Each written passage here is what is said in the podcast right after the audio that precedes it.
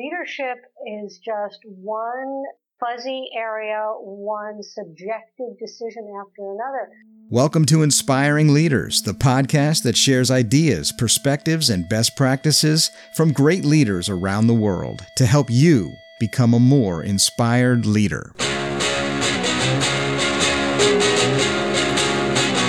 Hey, it's great to have you back here on the Inspiring Leaders Show, the podcast that helps you become a better leader. Welcome aboard. I'm your host and executive coach, Terry Lipovski, and we have a unique show and perspectives to share with you today, particularly if you're a new leader or if you have new leaders joining you. I want to share with you that I've been working with organizational leaders for a few years now, but typically at the senior levels. And while I've enjoyed that, it's always occurred to me that the people who most need some help with leadership perspectives and best practices are the brand new leaders. The ones who've just made the transition from individual contributor to supervisor or team lead. This makes me think of the first leadership role that I ever worked in, and it seems to me that there would have been many things that I should have been asking about, but I didn't even know enough to ask. I had to learn the hard way which took a lot more time than it should have, and I'm sure that my original direct reports would have appreciated it if I had the opportunity to work with the coach while onboarding. Well, that's why I was so impressed with the work that our guest today has been doing with her coaching practice. Grace Judson is a leadership coach and a consultant based in Arkansas, and she's dedicated her practice and her expertise to helping exactly this population people who are new leaders and supervisors responsible for the success of a group of frontline employees for the very first time. Grace Judson, welcome to Inspiring Leaders. So good to have you with us here today. Thank you, Terry. I am delighted to be here. This is going to be fun. Well, you're coming through loud and clear from Arkansas. But listen, before we get deep into this discussion, I have an opening question that I'd love to ask you. Is that okay with you? Of course. Who or what inspires Grace Judson? Ah, great question. Really, it comes down to the leaders who have essentially gone against the norm, leaders who've had the courage and maybe even the audacity to be authentic about who they are and what they take a stand for. I can think specifically of women like Admiral Grace Hopper, who was one of the first senior officers in the military. I mean, of course, she shares my first name. that means she's great. but she also was central in the development of some of the early COBOL compilers and computer programming processes. And of course, I grew up in programming, so that gives her a double win. But there are just so many leaders that we see without going into many of them showing up in politics today who are taking a stand against the norm, who are going out on a limb to be who they are and to take a stand for what they believe in. Wow, what a great answer. I love the way that you've selected people who stand out. I like the fact that you've selected women leaders as well. I had a comment a little while back from one of the guests on the show saying they really admired the fact that we've had so many women leaders on here. It's funny because it wasn't by design. Mm. It just happens to be people that I really respect that are out there in the community, either helping leaders or leading themselves. I guess maybe it's just based on the example that I'm seeing. There are a lot of fabulous lady leaders out there. And I think that they deserve the credit that they should be having. Obviously, I couldn't agree more. And I think that what we're seeing in many ways, despite the imbalance, if you just look at the numbers of leaders within, certainly in the C suite and so on, I think we're starting to become more and more aware that women bring something a little different to leadership that is valuable and that's worth having. I couldn't agree more. And it's something that I have a deep amount of respect for. Well, as I said to you before, Grace, it's always struck me that talent management and organizational development budgets in most organizations seem to go to those senior leaders. And yet, it's the new leaders that really seem to be in a position to want and need that guidance and perspective the most. And after all, new leaders are responsible for a huge percent of the, well, let's call it the frontline employees in almost any organization. So I think it's a pretty critical stage of development as employees are making that transition from individual contributor to supervisor or manager. And yet, it's exactly that middle group that isn't getting the attention they deserve. I think that they are either expected to sink or swim in a lot of situations, which is too bad.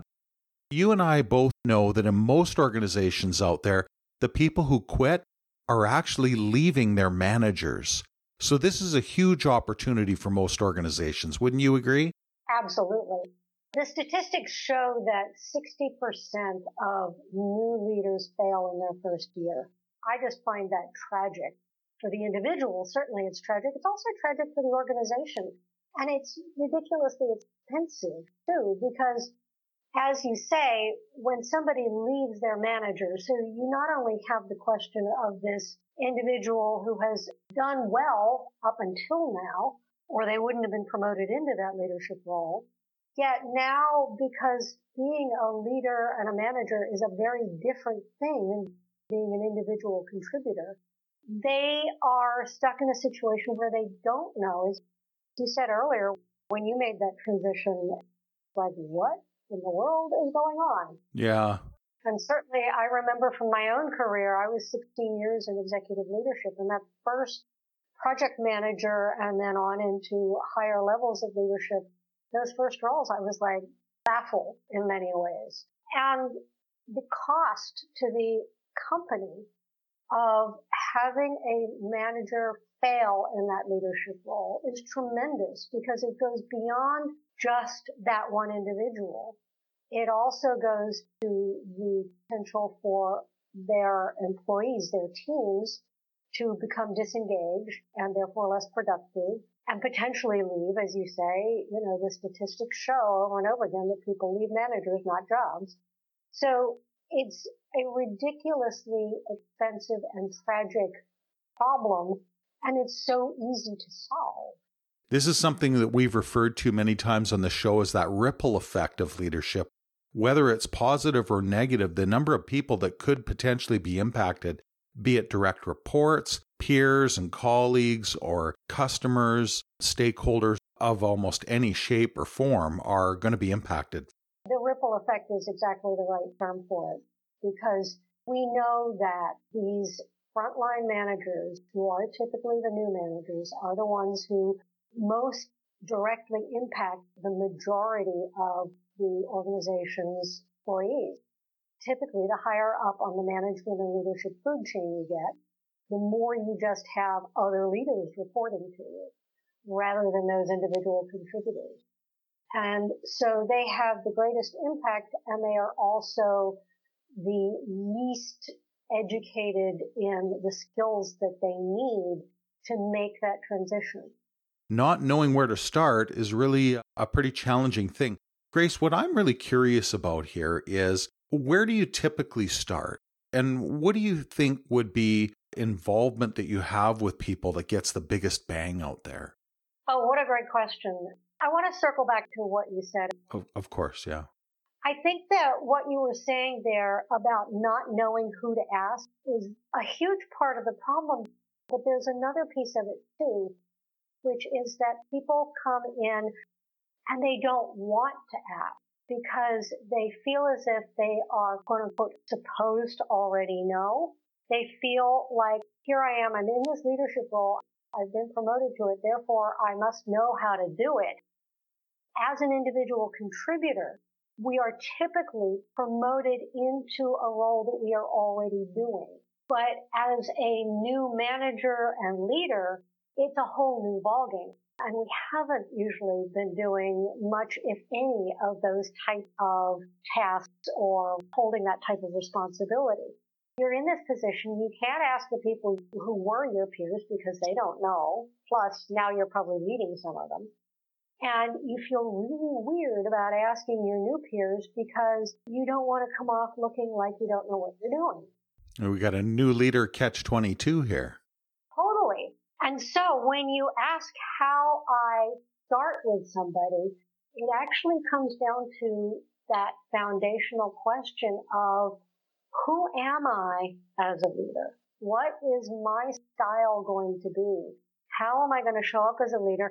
And then how do I learn how to manage that inner critic voice that's saying, you're a fraud. You don't belong in this role. You don't know what you're doing and you're going to fail. Oh, the imposter syndrome is way too common among new leaders for sure. Yes. And so when I'm working with somebody, like I say, the first thing I do is I, we look at values because one of the things I say all the time is that leadership is nothing but a constantly evolving gray area. I like that. Individual contribution tends to be fairly black and white. You have a task, you have a deadline, you go out and you do it. Right. Obviously, there are some gray areas in there, but it's much more black and white. Leadership is just one fuzzy area, one subjective decision after another. And if you're going to make those kinds of decisions with any sense of confidence, you have to know what your values are. You have to know what your organizational values, what the values of the company you're working for are, and you have to understand strategy. And then when you have that, you can start to look at that question of the imposter syndrome or fraud factor, or, or you know, I call it the rotten tomato fight in your head. right. Yeah, that's very powerful. It's like giving people a compass in order to help guide them a little bit more rather than telling them what the answers are because the answers are going to be dependent on the situation that they face. And even then, it's going to be felt with a lot of what you described as that gray area. Exactly. And yet, people are typically not prepared for that. And because they're in a new role, they're quaking in their boots going, wow, how do I make the quote unquote right decision? Yeah. And in so many of these cases, like I said, it's not black and white. People are challenged. And so they meet with you. How many coaching sessions would you typically work through with, let's say, a new leader or a supervisor out there? Well, I actually have a program that is a combination of video teaching modules because I'm sure you're aware oftentimes we are essentially repeating the same thing with different clients. There's a big common thread. So I have a series of eight teaching modules that has videos. Some of them have multiple videos, handouts, exercises, practices so that they can actually learn how, you know, guided practice. So they learn how to implement the material. And then there are coaching sessions that go along with it. The thing actually lasts a full 10 weeks. And without the coaching, you know, their leadership skills are teachable, but actually using them, implementing them in the individual subjective workplace is practical hands-on work that requires help in order to understand how to do it. I think we probably all experienced the after you go to a workshop or a class and you get back to your desk and it's like, oh, I thought I understood this how do I implement this again? I like the approach using the videos because there are some sort of repetitive concepts or perspectives that you can get across quite easily. And it also gives that person an opportunity to ease into that learning role at their own pace as well, I would think. Yes. And they can go back and watch the video many times as they want to.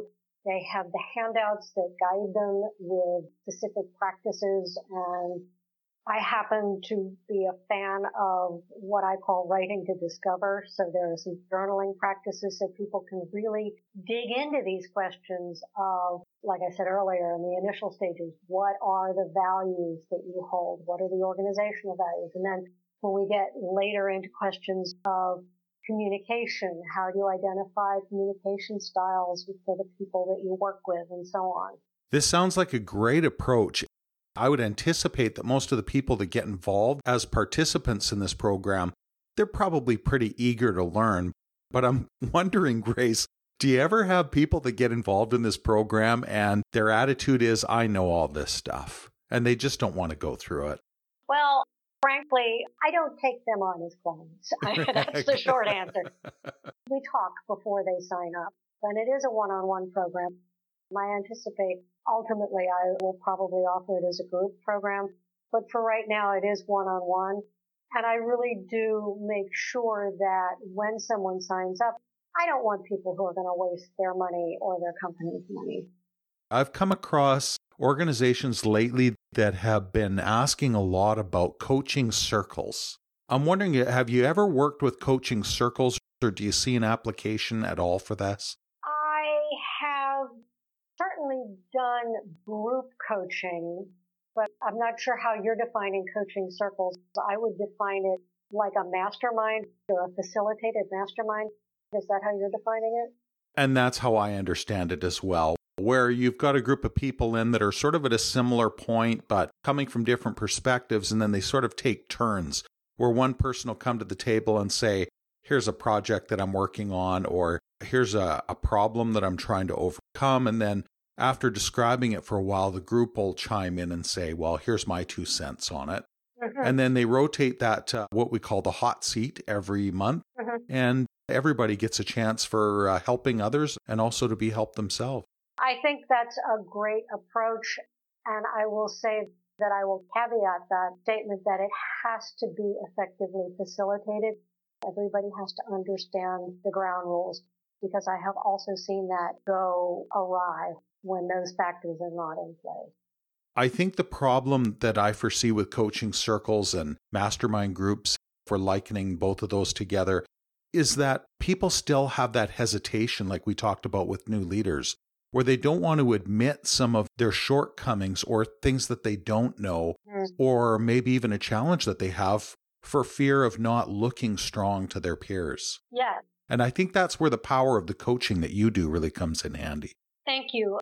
Yes, I agree. And I think one of the keys to making that kind of thing work really lies in not having the group be coworkers. I know that a lot of organizations like to put cohorts through this kind of program. Right. I would really only agree with that if there was individual coaching one on one as part of the program. Because I do think that the learning is enhanced only when people feel safe enough to say, you know what, I have this problem. I feel really weird about it, but I have this problem that I'm running into and can get support in a way that it doesn't exacerbate the fraud factor and imposter syndrome. I want to throw a little unique example in here because I think I can illustrate the point that you're just making quite well. So you've got a new supervisor in. That supervisor is reporting to, let's say, a senior manager. And they go into uh, one of these coaching circles with their peers, other supervisors, and they say, I just can't stand my senior manager. now they're at risk, right? Because now they've let that out to the group that they work with. Yeah. Point taken, it works really well when you've got people coming in from other organizations or uh, groups that are somehow removed. But I think the best way of dealing with it and based on my experience of watching many, many different groups and one to one coaching, that independent perspective from an outside coach is really an incredibly valuable thing. And I think that that's where you get people saying, I'm going to be a little vulnerable here and I'm going to admit some things that are truly holding me back. Or maybe the coach digs them out yeah. and works with people through some very effective, skillful questioning and exploration in my estimation, that's where you bring the great value to the table, Grace. Thank you. I appreciate that. Part of the skill that I have in coaching is, first off, people throughout my career. I mean, going back to when I was a child, people tell me stuff. So apparently I am instinctively trustworthy. Then too, through my experience in coaching, I have really learned to read between the lines and under the lines and around the lines of what people are saying to be able to say, hey, I'm getting a sense that there's something going on here. I'm getting a sense that XYZ might be going on for you. Right. Does that, does that resonate? Does that land? Is that true? And so I do get people willing to talk to me about this. Yeah. And that's the only way, as the saying goes, you got to see it to heal it. And that's the only way to get at the issues and to really work through them and resolve them. So, being an effective coach, I'm hearing, has a lot to do with being very much in tune with your intuition. For me, yes. Uh, I'm sure there are other coaches for whom that is not necessarily true, but certainly that, that has been true and is true for me. Well, I would say it's true for me as well. You and I are working with some different populations in some respects, probably very similar populations in some circumstances. Mm-hmm. But I think that the perspectives and the recommendations that you bring to the table for new leaders, it's absolutely fascinating and very, very good to hear. So I really appreciate you coming on to talk to us a little bit about this.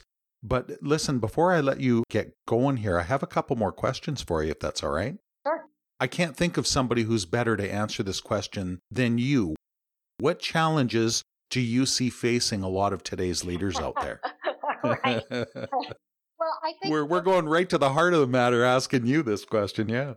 I think when it comes to the leaders that I am hopefully preparing, in other words, the senior leaders, the ones that you work with primarily, I really think it's bench strength.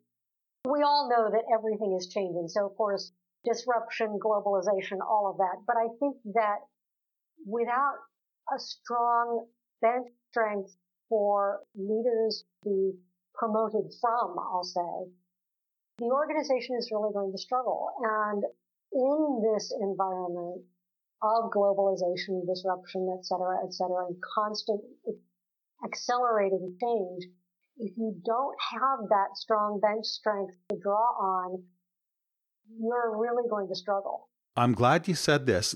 Every organization that I go into, I'm hearing the same thing.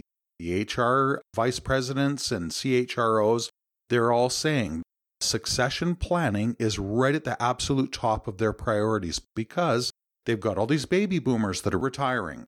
Yep. And they've got all these people with experience that are either moving on or taking on different responsibilities. Mm. I'm so glad that you brought this up. But you said that there's something else too, did you? There are a lot of statistics out there about how hiring from outside is either good or bad, and, and you can really look at reasons why it's good and reasons why it's bad. And when everything around the organization is in this swirling change mode, I think there is a lot to be said for having people who understand the organization, understand the values, the vision, the mission, uh, all of that. And we could probably have another entire conversation on the importance of having a good vision and mission. I think so, yeah. Not just pretty posters on the wall, uh, but to have people who are coming from inside the organization, which is that bench strength that we're talking about, when there is this much change going on outside. This is kind of a good segue into the last question that I wanted to ask you. Okay. Uh, what does inspired leadership mean to you, Grace? To me, it means the capacity and the courage to be yourself as a leader. And that's why I start with that when I work with people. Yeah. Self-awareness and authenticity as a leader, along with all the other skills and understanding that you need to be a good leader. But I think it's that sense of who somebody is and being able to be the leader that they are rather than trying to be something else. And then that inspires others, whether it's their peers or even their management, but certainly their teams, to bring their own unique and best selves into the workplace. It sounds to me like what you're describing is a broad base perspective rather than a situational perspective. I love that. I think that when you take that kind of a perspective, you're actually preparing leaders for any circumstance that could come along. So thank you for that. I really appreciate that. I think that that's the kind of perspective that we truly want to bring forward to our audience. Thanks so much for joining us here today on Inspiring Leaders Grace. I'm going to put the links to you on LinkedIn, your website, the links to your books. All of that's going to be in the show notes so our audience can reach out to you. How does that sound? That sounds great. I would love to hear from anybody who is interested in whatever questions they may have to ask. I love answering questions. So thank you so much for being here. There you have it, folks. Another great interview with another highly inspiring leader. We hope that this resonates with you and that you've gained some insights from this show. Check us out next week when we're back to talk to another great leader from around the world to help you become a more inspiring leader. Don't miss it. Subscribe today. Thanks, everybody, and bye for now.